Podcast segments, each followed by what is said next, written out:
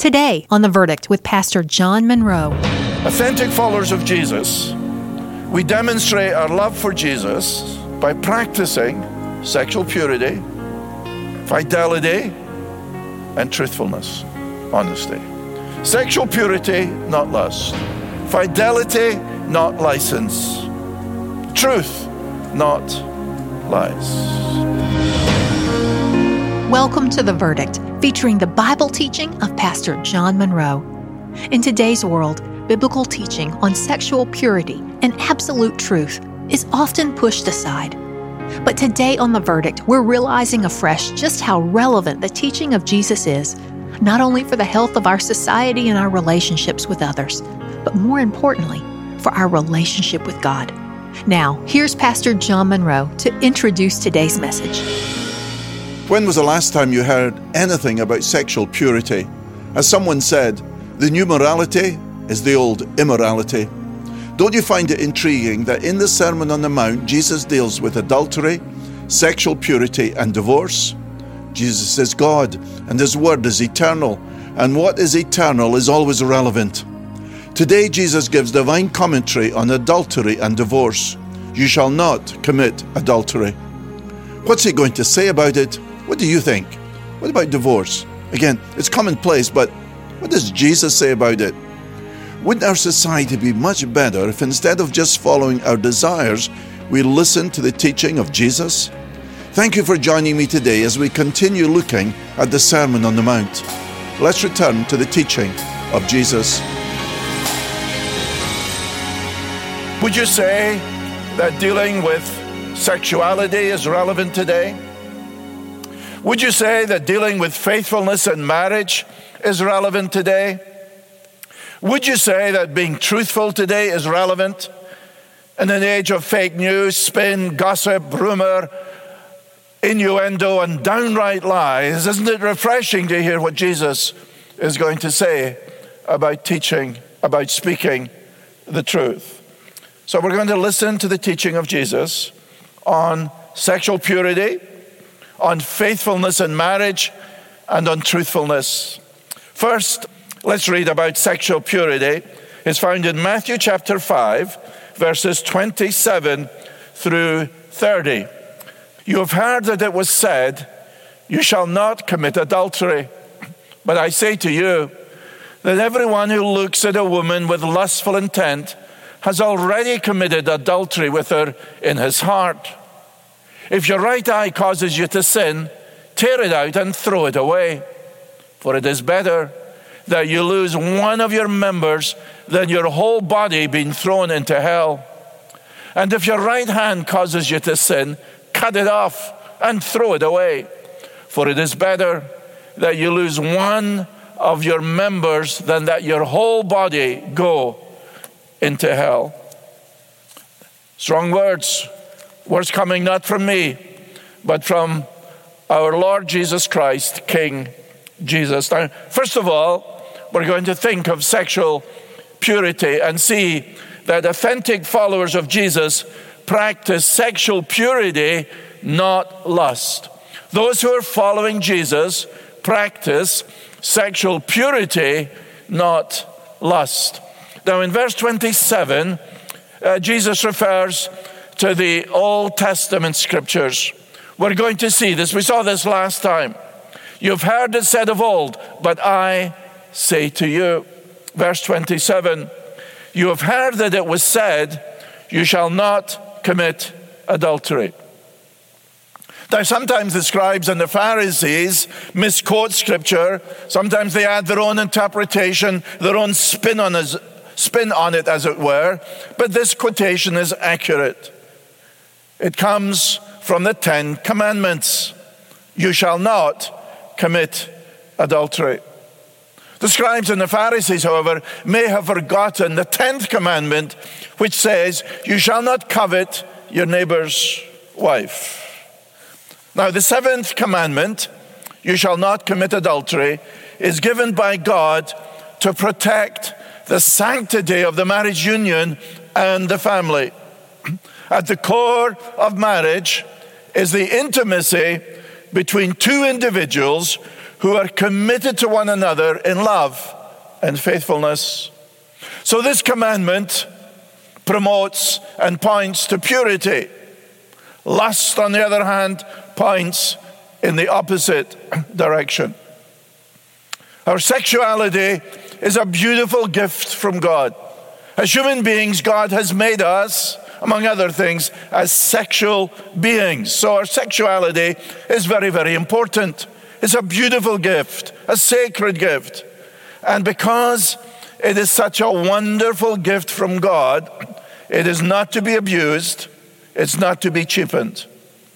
When sexual intimacy then takes place out of the sanctity and the context of marriage, profound damage is done. If you're involved in adultery, if you're involved in immorality today, I say, in the name of God, stop. It's a sin, it's wrong. You're damaging yourself, you're damaging your family, you're damaging those that care for you and love. Listen to Jesus. You shall not commit adultery. End it today. Do not, please hear me, do not commit sexual immorality. The writer of Hebrews puts it very, very strongly.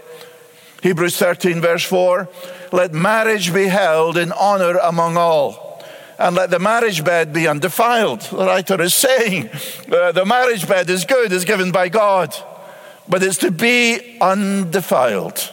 And when there is adultery, that marriage bed is, as it were, defiled, stained, is damaged. And then the writer of Hebrews says, For God will judge the sexually immoral and adulterous. And Jesus is going to say the same thing that if you continue like that, you'll end in hell itself. God will judge the sexually immoral and the adulteress. Here is God's order for our sexuality. God made you, God knows what fulfills you.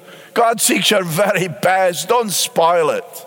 Here it is sexual purity, chastity before marriage, and fidelity and faithfulness after marriage. You shall not commit adultery. But notice, Jesus hasn't finished. Yes, he said, You said that. But verse 28, but I say to you.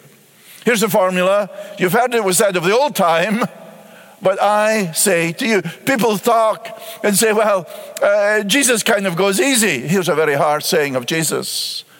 Who is he? He's God. We've seen this before in our study of Matthew. This is King Jesus. It's not my views, this is the views of Jesus.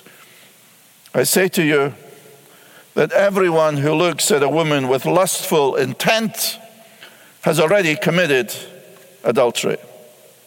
Before there is the act of immorality, before there is adultery of the act, there is always adultery in the heart. The real problem is in here. And Jesus is saying, it's not enough to say, oh, I didn't commit adultery. I, I, I, didn't do that. I didn't do the actual act of adultery. I, I may have come close, but no, I didn't actually do it. No, he said, if you got that lustful intent in your heart, you have committed adultery. We live in a society, don't we, of unrestrained sexuality, where images promoting lust are everywhere. Now think of it. Think of the wisdom of Jesus, the perfect teacher. All sin doesn't begin with the act, does it? No, it begins in here. It begins with the imagination. So don't, Jesus is saying, don't entertain immoral and lustful images in your mind. Don't do that. Pornography, we talk about pandemic. Pornography is a pandemic. It will wreck your sexuality. It will wreck your relationships. Yes, it can even wreck your marriage. You say, well, this is, this is tough. This is difficult. Yes, it is. But listen to the beauty of the gospel. The gospel message is that God forgives us all of our sins Uh, through the blood of our Lord Jesus Christ. He makes us clean. And how can we retain that purity of heart. Paul says, if you walk by the Spirit, you will not fulfill the lusts of the heart. And Jesus is saying, that sexual lust is a breaking of the seventh commandment, it is adultery. Now think of the application here. Verse 29. If your right eye causes you to sin, tear it out and throw it away. For it's better that you lose one of your members than your whole body be thrown into hell. And if your right hand causes you to sin, cut it off and throw it away. For it's better that you lose one of your members than your whole body, are you listening? Go into hell. You say, This is tough. It is. And this is the teaching of Jesus. Listen to it. The wise, radical action is required. It's better that you cut off your hand. It's better that you tear out your eye, Jesus is saying, rather than continuing in that immorality, which leads to hell itself. Now, Jesus is not advocating a literal tearing out of the eye, a literal cutting of the hand. After all, you still would have your left eye to look, you still would have your left hand. What's Jesus saying? Jesus is saying very, very strongly, and in our society, how we need to hear it today, how you need to hear it, how I need to hear it. Jesus is saying that immorality should be treated seriously, decisively, and radically. Do you hear that? You need to be serious about this. You need to take radical action. The Apostle Peter writes in 1 Peter 2, verse 11, he says, Abstain from fleshly lusts, abstain from the passions of the flesh. They wage war against your soul. What's he saying? Abstain, don't do it. If you're involved in immorality, stop. If you're thinking about it, don't. Abstain. Abstinence. That's what Scripture is saying. Why? Uh, you, you, you say, I, I, I, have these desires, I, I have this lust. Yes, I understand that. Abstain from it. Peter says it wages war against your soul. Do you understand this is the enemy?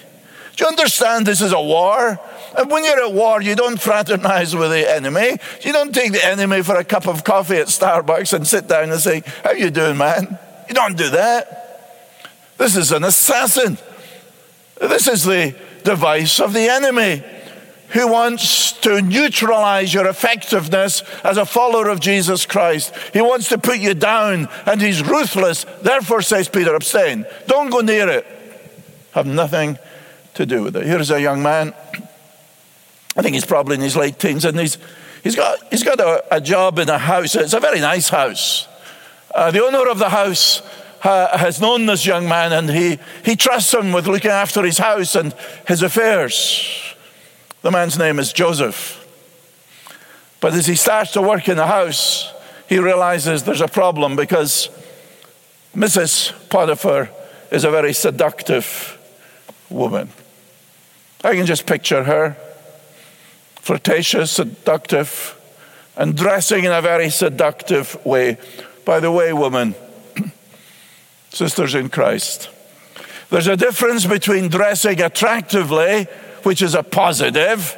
I, for one, don't want a wife that's dowdy and looks, looks as if she's been drawn through a hedge backward. No, I want my wife to, to look uh, attractive as she is. But there's a difference and you know the difference between dressing attractively and dressing seductively. Do you want to dress seductively? Do you want men looking at you with lustful intent? Do you think that's smart? No. I think here's Mrs. Potiphar. I can just picture her. A very attractive woman, very sensuous, in her dress. And she sees this young man, Joseph, and she is attracted to him and she tries to seduce him. She says to Joseph, Come and lie with me. Come to bed with me. No one's going to find out. I mean, uh, Mr. Potiphar, he's building pyramids or wherever he is. Who cares? We've got all this time in the world. Let's have a great time, Joseph. Ah, but Joseph is a man who's pure in heart. Yes, it's possible in pagan Egypt to be pure in heart. The Lord is with Joseph. And Joseph does something which is very wise, which you may have to do sometimes, and he flees. He gets right out of the house. He's falsely accused. And do you know what he says? No, I couldn't do this. Why? Number one, my boss, Mr. Potiphar, has entrusted the house to me. I, I, I can't take advantage of that. Ah, but more importantly, he says in Genesis 39, I can't do this great wickedness and sin against God. Yes, it was a sin against Mr. Potiphar. If he had committed adultery with Mrs. Potiphar, that was a sin. Ah, but Joseph was well taught. We would say he knew his Bible well, and he knew it was a great wickedness and a sin against God. Think of that. And what you may be doing is a great wickedness and a sin against God. Here's very wise advice. Sometimes you have to flee. The alcoholic doesn't go to the bar and look at the drink. No, he knows better. He knows that one drink will lead to more. Man who's battling drugs doesn't go to the party where the drugs are there if he's smart. No, sometimes you have to flee. Students, that ah, exciting party, you know what's going to be there booze, perhaps some pornography, some movie, some drugs, some immorality. Don't go. Don't look. Can I say, don't even think about it?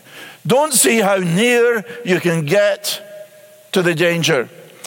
It's exciting to go close to the edge, to see how close I can get. Oh, you, you're not brave. I, I can do this. To walk on the precipice, as it were. Some of you are doing that with your sexuality, aren't you? You're, you're right there. You're, you're, flirting with the danger. You're, you're, you're, close to the fire. You think you can stand back. Uh, you think you're wise enough not to fall over. Jesus is saying, Hey, don't do that. Joseph is saying, Don't do that. Flee. It's not how close you can get to the sin. The wise man, the wise woman stays away. The theological word for dealing with this sin in, in the way of Jesus is cutting off your hand and plucking out your eye. The theological word for this is mortification. Mortification. You say that's a big word. It is. I love big words, particularly theological words. And I'm going to explain to you what mortification is. Paul refers to it in Colossians 3, verse 5. Put it to death. Therefore, what is earthly in you? First one, sexual immorality. Second, impurity. Paul is wise. People think sexual immorality, oh, that's just the act. No, no, says Paul. Sexual immorality is not just the act, there's, a, there's an impurity of the heart, passion, evil desire, covetousness. They're all in the heart, aren't they? Which is idolatry. Radical action with the sin. Put it to death. John Owen, the great English Puritan, put it this way Be killing sin or it will kill you. Hear that? Be killing sin or it will kill you. You know the sin in your life. Take radical action. Cut it out. Stop it. End it. Now. Be decisive. Be radical. God will help you. God always helps us when we do the right thing. If you go uh, to the doctor and you're, and you're diagnosed with a cancer. Uh, and the doctor says, You're going to have to sur- have surgery. Why? We're going to cut that out. There's cancer in your body. We're going to cut it out. We're going to take decisive action, radical action. You say, That's radical. Yes. Because if you leave it there, it will kill you. Jesus is saying, Take radical action. It will lead you into hell itself. The wages of sin is death. Jesus says, It is better, you're listening? It's better that you lose one of your members than that your whole body go into hell. First, then, sexual purity, not lost. Secondly, honesty and not lies. Read with me verses 31 and 32. Read them with me. It was also said, Whoever divorces his wife, let him give her a certificate of divorce. But I say to you that everyone who divorces his wife, except on the ground of sexual immorality, makes her commit adultery. And whoever marries a divorced woman commits adultery. Authentic followers of Jesus, they practice purity rather than lust. Secondly, they practice fidelity, faithfulness, not license. And again, the Old Testament scripture Jesus quotes here in verse 31. It was also said, Whoever divorces his wife, let him give her a certificate of divorce. The scribes and Pharisees' view of divorce was that if you're going to get a divorce from your wife, make sure you give her a certificate of divorce. In other words, get the paper right. You're trying to get rid of this woman. Make, make sure you go through the legal formalities. And they were referring to Deuteronomy 24. Because of the hardness of the people's heart, Moses made a concession that if a man found, quote, some indecency in his wife, he could divorce her. And of course, that led to a debate uh, as to the grounds of divorce. What was this indecency that would justify a man to divorce his wife? Well, there's a debate among the rabbis at the time of Jesus. Uh, there was a strict view, strict view that the only ground of divorce was immorality, that some indecency certainly referred to her immorality, her adultery. But the prevailing view was that a man could divorce his wife really for any reason. He found some indecency in her. He, he, was tired of her. He didn't find her attractive. She was getting old and he was attracted to someone much younger and more attractive and, and vibrant. In fact, it was said if she burned the supper, you could also divorce her. As long as you get the paperwork right, that's okay. You can guess that the rules were made by men, can't you? A way of getting rid of your wife. But notice the teaching of Jesus. If you divorce your wife and remarry, you're committing adultery. And if you divorce your wife, she commits adultery, the assumption being she's going to marry. You see, that's pretty tough. It's the sanctity of marriage. So if you're single, be careful who you marry. Get to know the person. Take your time. Don't go into it too quickly great advice and practical godly wisdom on the verdict with Pastor John Munro and the first part of a lesson titled Purity and Honesty.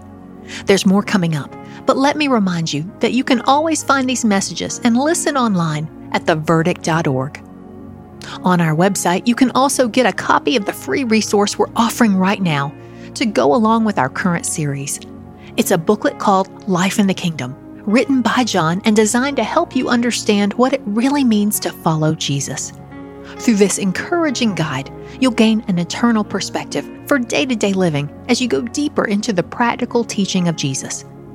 And right now, we're offering this booklet to our listeners absolutely free.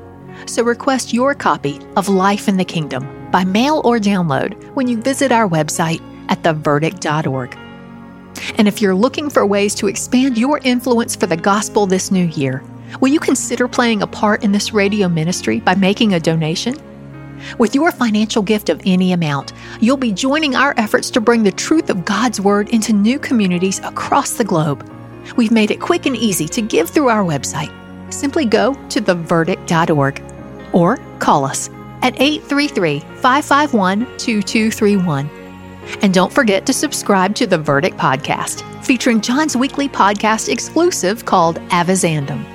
You'll find us on your podcast app, listed as The Verdict with Pastor John Munro. Just be sure to choose subscribe. Now, here's John with closing comments.